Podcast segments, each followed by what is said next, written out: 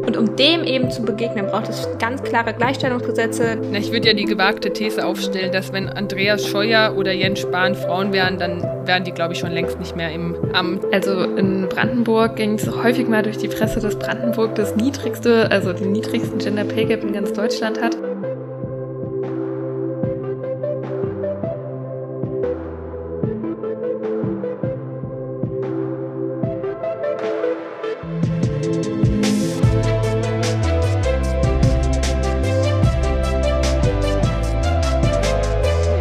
Lass uns mal machen, der Politik-Podcast aus Brandenburg, Sachsen und Thüringen.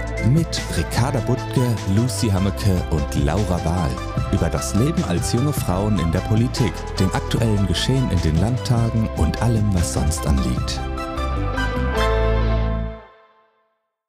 Herzlich willkommen zu unserer heutigen Podcast-Folge von Lass uns mal machen. Wir, das sind Lucy, Ricarda und ich, und wir sind drei Abgeordnete im sächsischen, Brandenburger und Thüringer Landtag, und heute wollen wir über das Thema Gender Pay Gap sprechen, denn ihr habt es ja vielleicht mitbekommen, am zehnten März war dieses Jahr der sogenannte Equal Pay Day, und das markiert den Tag, bis zu dem symbolisch gesehen Frauen in Deutschland immer noch unbezahlt gearbeitet haben, weil Frauen als Gesamtgruppe immer noch weniger verdienen.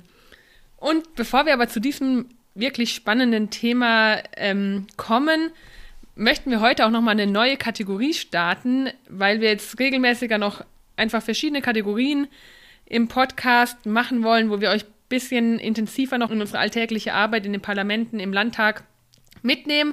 Und deswegen starten wir heute mit der Kategorie aus den Parlamenten. Juhu!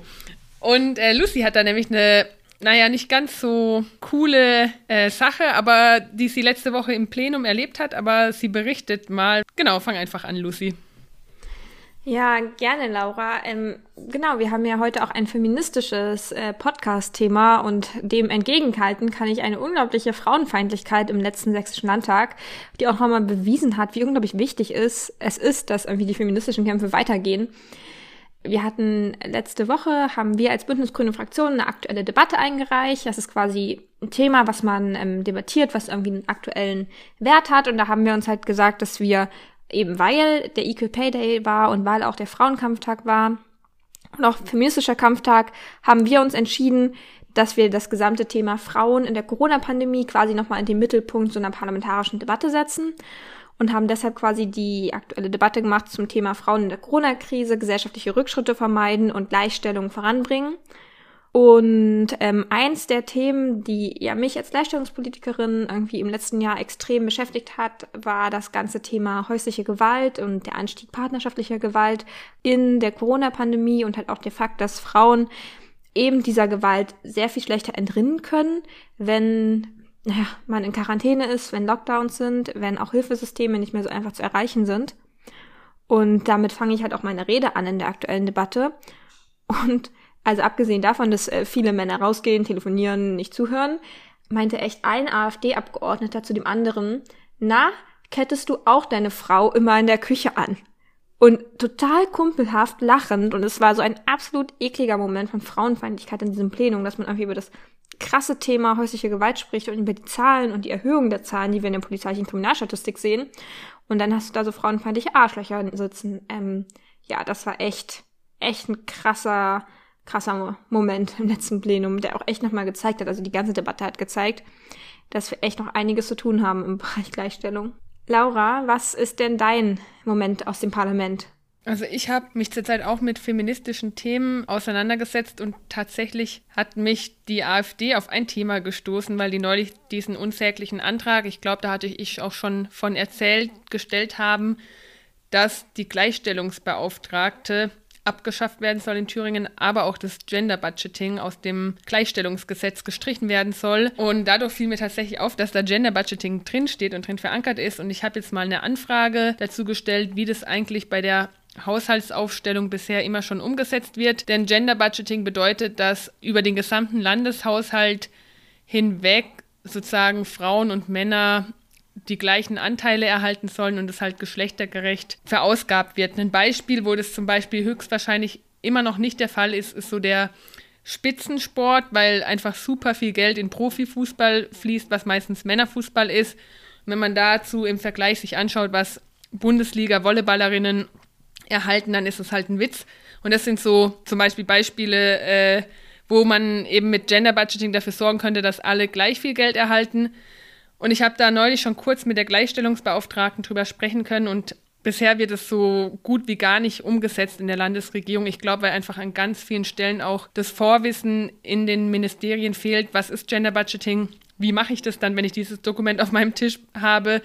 Und deswegen bin ich schon gespannt auf die Antwort, aber denke, dass das was ist, wo wir noch wirklich langfristig dran bleiben müssen, um auch da in den Finanzen irgendwie Geschlechtergerechtigkeit herzustellen. Ja, Ricarda, bei dir?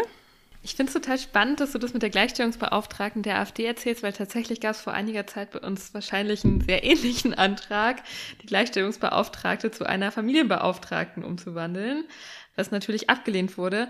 Aber kurze Zeit später hatten wir auch eine Debatte, wo es auch um Gender Budgeting und ähm, Haushaltsaufstellung ging. Und zwar hatten wir da einen eigenen Antrag, das habe ich beim letzten Mal, glaube ich, schon erzählt, das ist schon eine Weile her, um Frauen in der Corona-Pandemie zu stärken. Und es fiel mir gerade wieder ein, dass wir da auch ein Modellprojekt gefordert haben, um geschlechtergerechte Haushaltsplanung umzusetzen. Und ähm, als die Frau von der AfD redete, war ihr anscheinend nicht klar, dass es da nicht um den Haushalt zu Hause geht, also um irgendwie Müll rausbringen und so weiter, sondern um den Landeshaushalt, woraufhin eine Kollegin von mir eine Nachfrage stellte, wo sie da meinte, ja, ja, das ist ja alles total missverständlich formuliert und äh, es war aber schon ein sehr irritierender und ein sehr lustiger Moment auf jeden Fall. Das ist aber schon ein bisschen länger her. Bei uns gerade aktuell hatten wir Plenarsitzungen, die ziemlich nervenaufreibend war, weil es um Corona ging mal wieder und just an dem Tag, wir hatten uns gerade zur Plenarsitzung hingesetzt, wollten um elf Uhr mit der Debatte zu Corona starten und genau an dem Tag war dann plötzlich Ministerpräsidentenkonferenz. Ihr erinnert euch vielleicht noch, dass da irgendwie vormittags plötzlich eine Meldung kam, es gibt jetzt wieder eine Ministerpräsidentenkonferenz zu Corona, sodass erstmal unsere ganze Plenartagesordnung zerschossen war und wir alles umstellen mussten und es war ein ziemlich stressiger Tag. Und im gleichen, also in der gleichen Plenarsitzung wurde auch der Rücktritt von unserer Bildungsministerin gefordert durch die AfD. Und in dem Zuge fiel mir dann auf, wir haben in Brandenburg eine Gesundheitsministerin und wir haben eine Bildungsministerin, aber einen Ministerpräsidenten.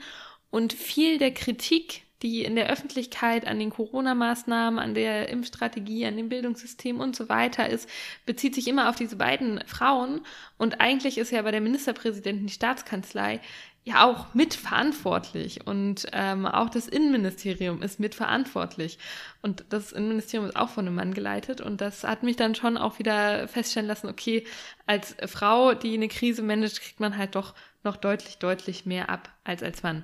Dafür haben wir aber einen echt coolen Antrag beschlossen zur Gründung, also Gründerinnen und Gründer zu stärken, wo es auch explizit darum geht, dass man Frauen in der Gründungskultur stärken soll. Also nicht nur negative Nachrichten, sondern auch positive. Na, ich würde ja die gewagte These aufstellen, dass wenn Andreas Scheuer oder Jens Spahn Frauen wären, dann wären die, glaube ich, schon längst nicht mehr im Amt, ähm, weil so wie die sich da durchlavieren und wenn einmal Angela Merkel sich für was entschuldigt oder gleich übelst den Shitstorm bekommt, das ist ähm, schon immer wieder auffällig, mit wie viel Maß Unterschied da gemessen wird. Ja, aber das war unsere, unser kleiner Einblick in was gerade in den Parlamenten so aktuell ist und da wollen wir eigentlich auch gleich weiterkommen zu unserem eigentlichen Thema, dem Gender Pay Gap und euch da mitnehmen. Und deswegen, Lucy, kannst du vielleicht zu Beginn nochmal erklären, was ist dieser Gender Pay Gap eigentlich und was muss man da so beachten, wenn man mit den Zahlen um sich wirft? Äh, ja, das ist ja tatsächlich äh, jedes Mal spätestens zum Equal Pay Day zum Glück auch wieder eine relativ breite öffentliche Debatte um den Gender Pay Gap, weshalb ich finde auch, dass der Equal Pay Day sich irgendwie so voll auch als Instrument im, im, in der Auseinandersetzung um eben diesen Gender Pay Gap voll bewährt hat. Genau, der Gender Pay Gap, das ist quasi die geschlechtsspezifische Lohnlücke. Die beschreibt also den geschlechtsspezifischen Verdienstunterschied zwischen Frauen und Männern, beziehungsweise auch die Differenz einfach der Bruttostundenverdienste. Und da ist es so, dass es einerseits den unbereinigten Gender Pay Gap gibt und andererseits den bereinigten Gender Pay Gap. Der unbereinigte Gender Pay Gap, das ist quasi das, was einfach im Schnitt weniger ankommt bei Frauen hier in Deutschland, also auf dem Konto. Und das sind tatsächlich in Deutschland immer noch achtzehn Prozent äh, letztes Jahr gewesen, die Frauen im Schnitt äh, weniger verdienen. Ähm, davor im Jahr waren es ähm, neunzehn Prozent. Und das ist, finde ich, einfach eine richtig krasse Zahl. Also wenn man sich anhört, das ist ja fast ein Fünftel, dass Frauen weniger verdienen. Das finde ich echt krass. Und dann ist aber immer der Punkt, dass auch als ich zum Beispiel jetzt, ich habe eine Veranstaltung gemacht mit Ricarda Lang und mit Agnes Schanetzky, ähm, die Stadträtin bei uns in Dresden, zum Thema Gender Pay Gap und zum Thema Entgeltgleichheit. Und wir haben die halt auch beworben auf Twitter und ähnlichem. Und sofort hatten wir bei uns auf Twitter in den Kommentaren halt sehr, sehr, sehr viele Männer, die uns erklärt haben, der Lohnunterschied, der ist gar nicht bei achtzehn Prozent, das sind eigentlich viel weniger, man muss immer, rechnet ihr euch eure Statistiken schön. Und das ist nämlich diese ganze Debatte, finde ich, also die hat das ganz gut zusammengefasst. Der Lohnunterschied, also was wirklich, das ist dieser unbereinigte Gender Pay Gap, was auf den Konten von Frauen weniger ankommt, das sind achtzehn Prozent. Frauen verdienen einfach achtzehn Prozent weniger. Und dann gibt es nochmal den bereinigten Gender Pay Gap. Das heißt, wenn man alles rausnimmt, was Teilzeittätigkeiten angeht, was auch verschiedene Berufswahl auch angeht, also Frauen gehen ja öfter in bestimmte Branchen, Männer gehen öfter in andere Branchen, dann hat man quasi den unbereinigten Gender Pay Gap, den man also eigentlich nicht erklären kann. Das sind Frauen, die auf derselben Position arbeiten wie Männer, in derselben Branche arbeiten wie Männer und trotzdem im Schnitt immer noch weniger verdienen. Also einerseits ist das natürlich unglaublich krass und es darf nicht kleingeredet werden, dass es irgendwie diese Diskriminierung auf dem Arbeitsmarkt gibt. Aber andererseits finde ich es total heftig, dass Leute irgendwie bei diesen achtzehn Prozent sagen, das ist doch gar nicht wahr, weil das ist einfach in der Realität das, was weniger auf den Konten von Frauen ankommt. Ja, ein Argument, was von dann eher konservativer Seite immer gern gegen den unberechtigten, äh, unbereinigten Gender Pay Gap äh, vorgebracht wird, ist ja das, eben, also dass es ja logisch sei, weil es verschiedene Branchen gibt und ähm, Frauen würden nun mal mehr die schlecht bezahlten Berufe ergreifen, wie irgendwie Verkäuferin oder Krankenpflegerin, wo ich dann immer so denke, ah, nee, ähm, ich finde, es ist eben trotzdem Ausdruck einer bisher nicht gleichberechtigten Welt, weil man muss dazu zwei Sachen sagen. Erstens, diese Branchen, die sind halt dummerweise auch einfach schlecht bezahlt, weil Frauen in diesen Branchen arbeiten. Also es gibt Studien, die zeigen, sobald viele Frauen in eine Branche drängen, sinkt das Lohnniveau einfach. Das hat man zum Beispiel gesehen beim, äh, bei dem Beruf des Sekretärs, der früher sehr männlich dominiert war und der jetzt natürlich, wir alle kennen eigentlich fast nur noch Sekretärinnen. Und damit, mit dieser Umwandlung ist auch das Lohnniveau gesunken. Und genauso andersrum der Beruf des Programmierers, der früher ein sehr weiblicher Beruf war, weil man, also was heißt weil, aber da wurde, waren es viele Frauen, die irgendwie diese verschiedenen Kabel miteinander verbunden haben und Dinge gesetzt haben, keine Ahnung, was die genau früher gemacht haben, aber auf jeden Fall, sobald dieser Beruf halt ingenieurslastiger wurde und mehr mit Programmieren zu tun hatte und da immer mehr Männer in diese Branche reingegangen sind, desto besser bezahlt wurde diese Branche. Und das zeigt halt so ein bisschen, dass es nicht einfach nur die in Anführungszeichen Dummheit der Frauen ist, sich die falschen Jobs auszusuchen, sondern weil es halt ein strukturelles Problem ist, dass ähm, die Arbeit von Frauen weniger gewertschätzt wird. Und dazu vielleicht noch ein letztes Experiment, auf das ich gerne verweisen will. Denn es gab schon Versuche, da wurden ProbandInnen die Arbeitsleistungen von Männern und Frauen vorgelegt und sie mussten im Kopf bewerten, für wie... Also wie viel sie diesen zahlen würden oder ob sie finden, die sind angemessen bezahlt. Und selbst in diesem Experiment mit fiktiven Personen haben halt Menschen die Arbeit von Männern oder den Lohn von Männern immer höher angesetzt oder höher als angemessen empfunden als den von Frauen. Und das zeigt, wir haben diese Lohnlücke wirklich schon in unseren Köpfen, dass wir die Arbeit von Frauen einfach weniger wertschätzen. Und da beginnt so ein bisschen auch das Dilemma. Und ich finde auch ganz interessant, wenn man sich anguckt, dass Frauen ja inzwischen auch im Schnitt irgendwie das bessere Abitur machen, die besseren Schulabschlüsse, bessere Bildungsabschlüsse und dass es sozusagen aber je weiter sie in ihrem Leben kommen, desto schwieriger wird's dann und desto weniger Geld verdienen sie dann auch, obwohl ja inzwischen Frauen Äh, augenscheinlich dadurch, dass sie zum Beispiel oder dass wir Frauen im Schnitt ein besseres Abitur machen, kann man ja auf keinen Fall sagen, Frauen machen die Arbeit schlechter oder irgendwas. Also das ist so, dass man immer wieder auf diese Argumente gestoßen wird. Das finde ich, kann einen echt mega aufregen. Ich finde auch immer dieses Argument, und das kommt ja tatsächlich häufig, Frauen wählen eben irgendwie die die schlechteren Berufe, und ich meine, sie wählen schlecht bezahltere Berufe, aber sie wählen halt unglaublich wichtige Berufe. Ähm, und ich finde, da ist jetzt gerade, ne, ich meine, das letzte Jahr hat uns, uns gezeigt, irgendwie in den Gesundheitsberufen sind knapp über achtzig Prozent Frauen. Und in vielen Bereichen in den Gesundheitsberufen sind sie verdammt mies bezahlt. Irgendwie sei es in der Pflege oder sei es auch in der medizinischen Assistenz. Ähm, und ich finde, diese Arbeit sollte uns halt irgendwie auch als Gesellschaft mehr wert sein, die Arbeit in eben diesen Berufen. Und das ist ja irgendwie dieser eine Faktor, dass sie ja auch irgendwie Care-Berufe übernehmen. Und das spiegelt ja eigentlich auch das wider, was zu Hause passiert. Auch zu Hause übernehmen ja Frauen sehr viel mehr Care-Arbeit als Männer, arbeiten deshalb auch öfter in Teilzeit, um sich zum Beispiel um Familie zu kümmern, gehen dann noch in den Care-Beruf, das heißt, können weniger Stunden arbeiten, arbeiten dann noch in einem Beruf, der mies bezahlt ist. Das ist doch aber, also es zeigt doch nur diese krassen strukturellen Unterschiede. So die Care-Arbeit in Deutschland, sei es zu Hause oder im Beruf, ist echt auf Frauen angewiesen. Ich finde das so heftig, dass trotzdem dieses Problem so klein geredet wird, auch jedes Jahr wieder. Und ich finde, man sollte sich auch mal überlegen, was würde denn passieren, wenn Frauen nicht diese Berufe ergreifen? Also was wäre denn, wenn Frauen jetzt zum Beispiel nicht mehr Erzieherinnen werden würden oder nicht mehr Krankenpflegerinnen? Also dann hätten die männerdominierten Berufe auch riesige Probleme, weil sie plötzlich gar nicht mehr wissen würden, äh, von wem sie ihre Kinder betreuen w- sollen, während sie in ihren besser bezahlten Berufen arbeiten. Absolut.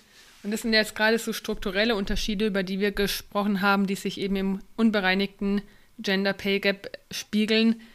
Aber ich finde selbst im bereinigten Pay Gap, da kam auch bei uns in der Plenardebatte wieder das Argument, ja, die Auszeiten von Frauen, die seien da noch nicht reingerechnet. Und das erklärt dann die fehlenden sechs Prozent, weil eine Frau hat irgendwie drei Jahre für die Kinder ausgesetzt und ähm, hat dementsprechend weniger Lohn. Aber ich finde, ganz ehrlich, eine Gesellschaft, wo Männer und Frauen gleichberechtigt wären, wenn man sich mal das Gedankenexperiment wagen würde, dass man so eine Gesellschaft neu schafft und man würde da irgendwie, angenommen, Männer und Frauen schaffen, die morgens aufstehen und alle ihre Arbeit machen und die eine Person, die kümmert sich halt um die Kinder und die andere Person geht halt arbeiten. Ich glaube, im Kopf würde man natürlich davon ausgehen, dass am Ende des Lebens beide Personen irgendwie gleich viel verdient haben, weil sie haben die ganze Zeit gearbeitet, sie haben nur unterschiedliche Arbeiten gemacht, und ich finde, dass das schon nochmal ein Punkt ist, wo man drüber nachdenken kann, wie man auch Mutterschaftsurlaub oder Mutterschutz anders entlohnt, wie man auch dafür sorgt, dass vielleicht zum Beispiel die Männer häufiger sich dann um die Pflege der Eltern kümmern und dieser Unterschied in Betreuungszeiten, wo dann Frauen viel häufiger im Laufe ihres Lebens nochmal aussetzen, wie man den verringert. Denn solange wir da unterschiedliche Zeiten haben, ist das einfach Ausdruck eines strukturellen Geschlechterunterschieds. Voll, ich würde mich dem gern anschließend ein kleines, ein bisschen Off-Topic-Thema noch mit einwerfen, weil ich finde, gerade bei diesen, also Männer können ja dann oder nehmen häufig nur diese zwei Monate Elternzeit. Das heißt, es ist so, dass dann ähm, quasi die Partnerin zwölf Monate nimmt, die vollen zwölf Monate ausschöpft, und dann sind quasi noch zwei Monate übrig, die dann nur der Mann nehmen kann, weil man nicht vierzehn Monate dann nehmen kann, sondern die zwei Monate gehen dann an den Partner. Und ich erlebe das so oft auch in meinem Umfeld, dass man dann in diesen zwei Monaten zusammen in Urlaub fährt oder so, anstatt dass sich dann mal äh, der Mann irgendwie um die Betreuung der Kinder kümmert, irgendwie Kita-Eingewöhnung macht oder irgendwas, damit die Frau wieder arbeiten gehen kann. Und das, finde ich, zeigt auch oft, wie dann Care-Arbeit dann doch nicht so richtig umgewandelt wird, sondern dann macht man halt zusammen Urlaub, und äh, aber von sozusagen der Alltagsarbeit übernimmt dann der Typ trotzdem nichts weiter. Ja, und ich glaube, abgesehen davon, dass es irgendwie auch so soziale und gesellschaftliche Gründe dafür gibt, so, ich meine, wie wir sozialisiert wurden, dass Frauen eben öfter dann das Jahr zu Hause bleiben, gibt es halt für manche Paare, und da sind wir wieder beim Gender Pay Gap, einfach auch krasse finanzielle Gründe dafür, dass sie sich dafür entscheiden, dass der Mann weiter arbeiten geht. Und zwar, weil der Mann einfach besser verdient und sich das dann einfach für das Paar quasi besser lohnt, wenn äh, der Mann dann weiter arbeiten geht und die Frau dann vielleicht länger zu Hause bleibt. Viele entscheiden sich auch tatsächlich länger als zwölf Monate zu Hause zu bleiben. Ja, und das ist halt so ein strukturelles Problem, was dann wieder bedingt, dass es nicht unbedingt aufgehoben wird. Ich finde, wo sich der Unterschied eigentlich noch deutlicher zeigt als im Gender Pay Gap, ist tatsächlich der Gender Pension Gap, weil der errechnet, wie viel Rentenunterschiede im Schnitt Männer und Frauen haben, und der liegt bei circa vierzig bis fünfzig Prozent. Also Frauen haben im Alter durchschnittlich in Deutschland einfach nur die Hälfte der Rente aufgrund dieser Auszeiten, und das ist schon extrem, und das ist halt einfach genau der Grund, warum, warum Altersarmut gerade unter Frauen so ein weit verbreitetes Problem ist. Und ich finde, das sind halt wahrscheinlich so gut wie alles, alles Frauen, die ihr ganzes Leben gearbeitet haben, die halt teilweise nicht in bezahlten Berufen gearbeitet haben, sondern im Haushalt sich um Kinder oder Eltern gekümmert haben. Und dass man dann einfach im Alter Angst haben muss, in Altersarmut zu landen, obwohl wir so eine wohlhabende Gesellschaft sind. Das ist einfach ungerecht und das muss sich definitiv ändern.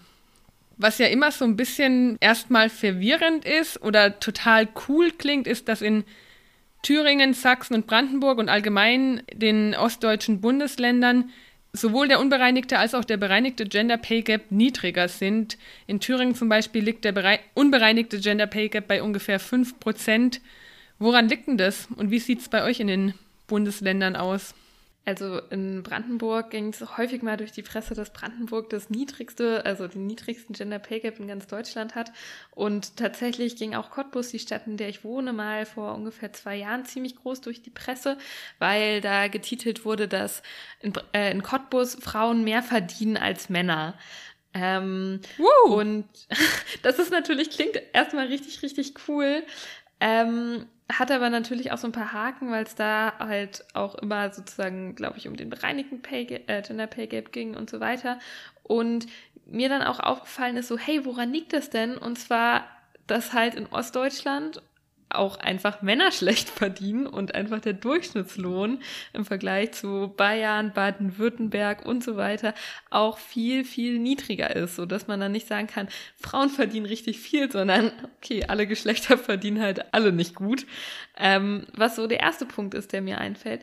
Und ein zweiter Punkt ist, der zum Beispiel in Cottbus total krass und total sichtbar ist. Wir haben ziemlich viel Verwaltung beispielsweise, wo ja ziemlich gut, oder nicht ziemlich gut, aber es ist schon eher sichergestellt, dass Männer und Frauen gleich verdienen, einfach durch klare Einstufungen und so weiter und auch viele Tarifverträge.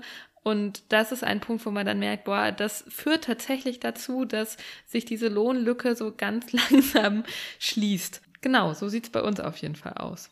Äh, ja, ich kann mich dem nur anschließen. Auch in Sachsen ist der, ähm, äh, also wie in allen neuen Bundesländern, ist quasi der Gender Pay Gap sehr viel geringer als in den alten Bundesländern. Aber ich glaube, ich meine, da spielen natürlich die Faktoren rein, die Ricarda gerade benannt hat, aber ich glaube, es spielt halt auch echt noch der Fakt rein, dass durch D D R-Sozialisierung hier viel mehr Frauen arbeiten und viel eher auch Teilzeit arbeiten.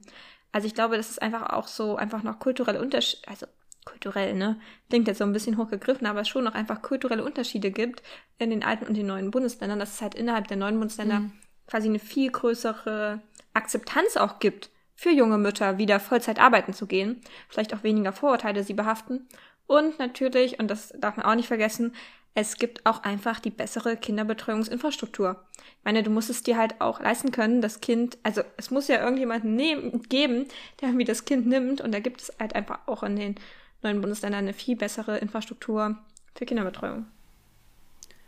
Genau, und die Punkte führen dazu, dass in Thüringen tatsächlich in diesem Jahr wir den Gender Pay Gap ungefähr schon am achtzehnten Januar hätten feiern können, was halt erstmal wirklich sehr positiv klingt, weil Frauen theoretisch nur einen halben Monat hier unbezahlt gearbeitet haben, aber halt, wenn man weiß, dass einfach das Lohnniveau in Thüringen mit das, ich glaube, das drittniedrigste in ganz Deutschland ist, dann bedeutet das halt einfach in der Konsequenz, die Männer verdienen extrem wenig und die Frauen verdienen zwar nur noch mal ein bisschen weniger als die Männer dazu, aber unterm Strich ist es halt doch ganz schön wenig.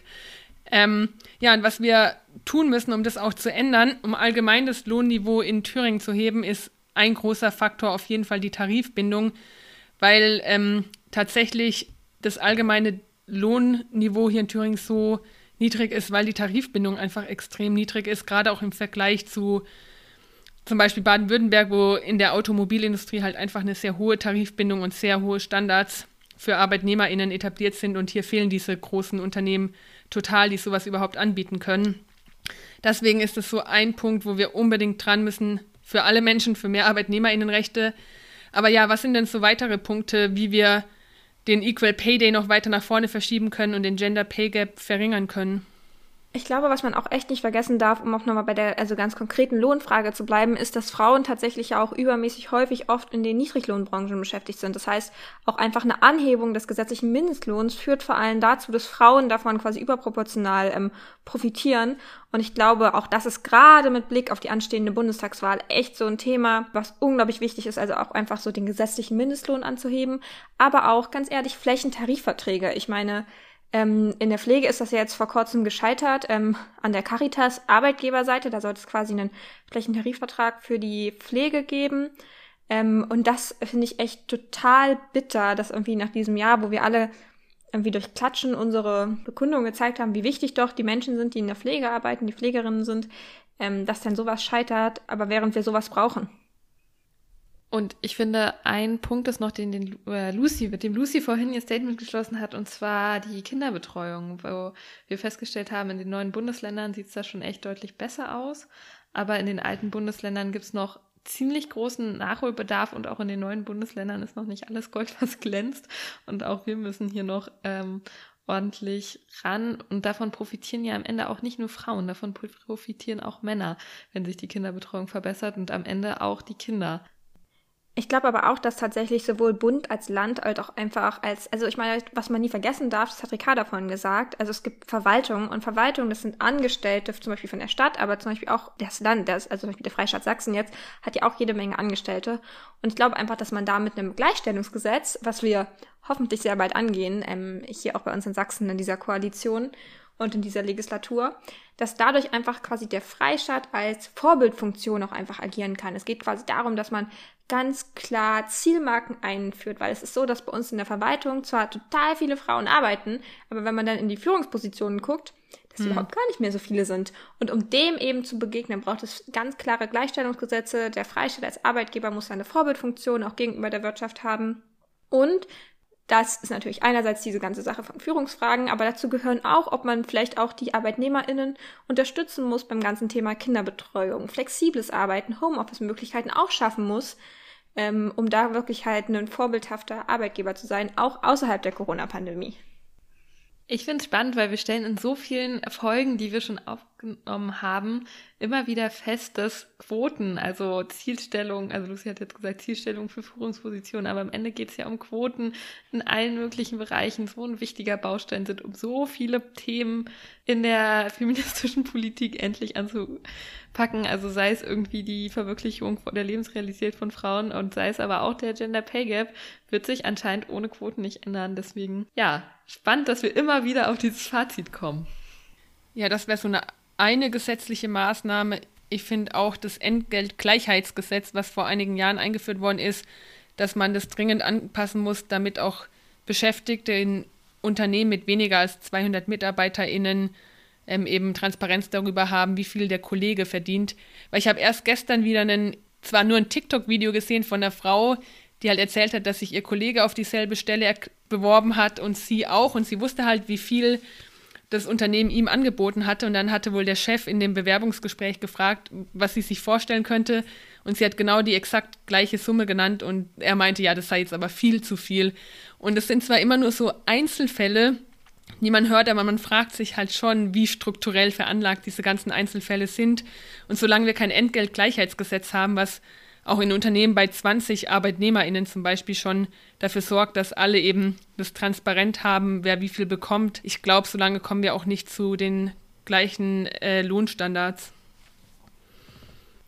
Tatsächlich finde ich es da super spannend, dass da tatsächlich jetzt auch die E U-Kommission da noch einen weiteren Schritt gegangen ist. Und zwar gibt es jetzt quasi den Vorschlag einer E U-Richtlinie für Entgeltgleichheit und für Entgelttransparenz und Gleichstellung zwischen den Geschlechtern, die jetzt tatsächlich, glaube ich, auch in den jeweiligen Europaausschüssen der Landtage, also bei uns ist das irgendwann im April, werden wir quasi diesen Richtlinienvorschlag der Kommission uns angucken, weil, also ich habe ja schon gesagt, der Freistaat ist auch Arbeitgeber und auch alle anderen Bundesländer und muss dann natürlich auch vorangehen. Und ich glaube, das wird auch nochmal innerhalb bei uns in der Koalition sehr spannend, wie unterschiedlich wir jetzt den Vorschlag der E U-Kommission tatsächlich auch bewerten. Weil, und das gehört natürlich auch zur Wahrheit, also es ist halt irgendwie ein Problem in Deutschland, aber halt nicht nur in Deutschland.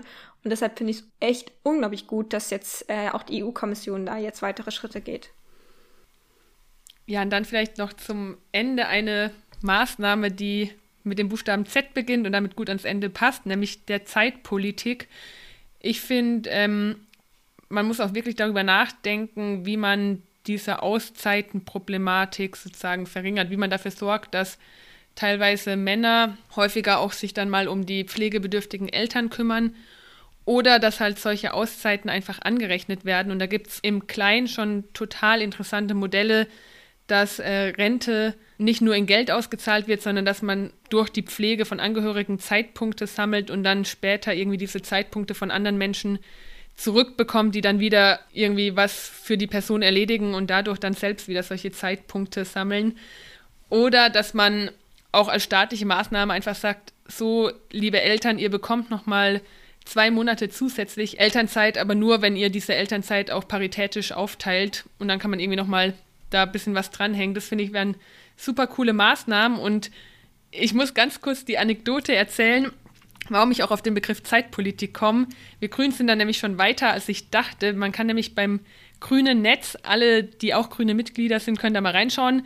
Habe ich neulich ähm, gesehen, dass man da jetzt so eigene personalisierte Accounts anlegen kann. Und da kann man halt auch die politischen Themen angeben, die einen beschäftigen. Und dort war das Thema Zeitpolitik drin, aber nicht das Thema Verfassungspolitik. Und das hat mich so ein bisschen aufgeregt, weil ich so viel Zeit zurzeit in unseren Verfassungsausschuss äh, stecke. Aber Verfassungspolitik, was aus meiner Sicht irgendwie das offensichtlichere Politikfeld ist als Zeitpolitik, ist nicht drin. Aber ähm, es hat auch was Gutes, denn ihr seht, Zeitpolitik, ich glaube, das ist was, womit wir uns in Zukunft tatsächlich auch noch mehr beschäftigen werden.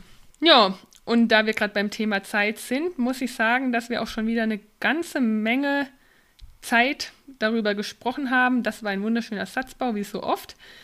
Und wir eigentlich auch schon in Richtung Ende kommen. Ja, ich würde vielleicht auch nochmal auf coole weiterführende Links verweisen. Das haben wir letztes Mal schon angefangen.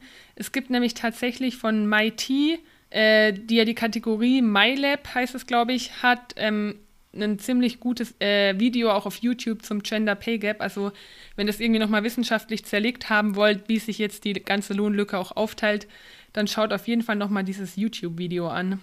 Und ansonsten freuen wir uns total, dass wir auch schon mal ankündigen können, dass wir in der nächsten Folge mit Tessa Ganserer aus dem Bayerischen Landtag über Queerpolitik sprechen werden.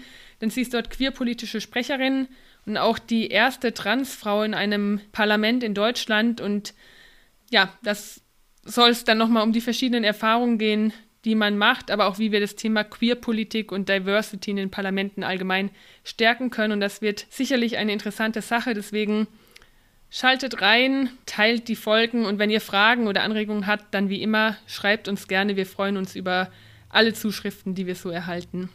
Genau, ich freue mich auch auf die nächste Folge. Bis dann. Tschüss. Macht's gut und bis bald.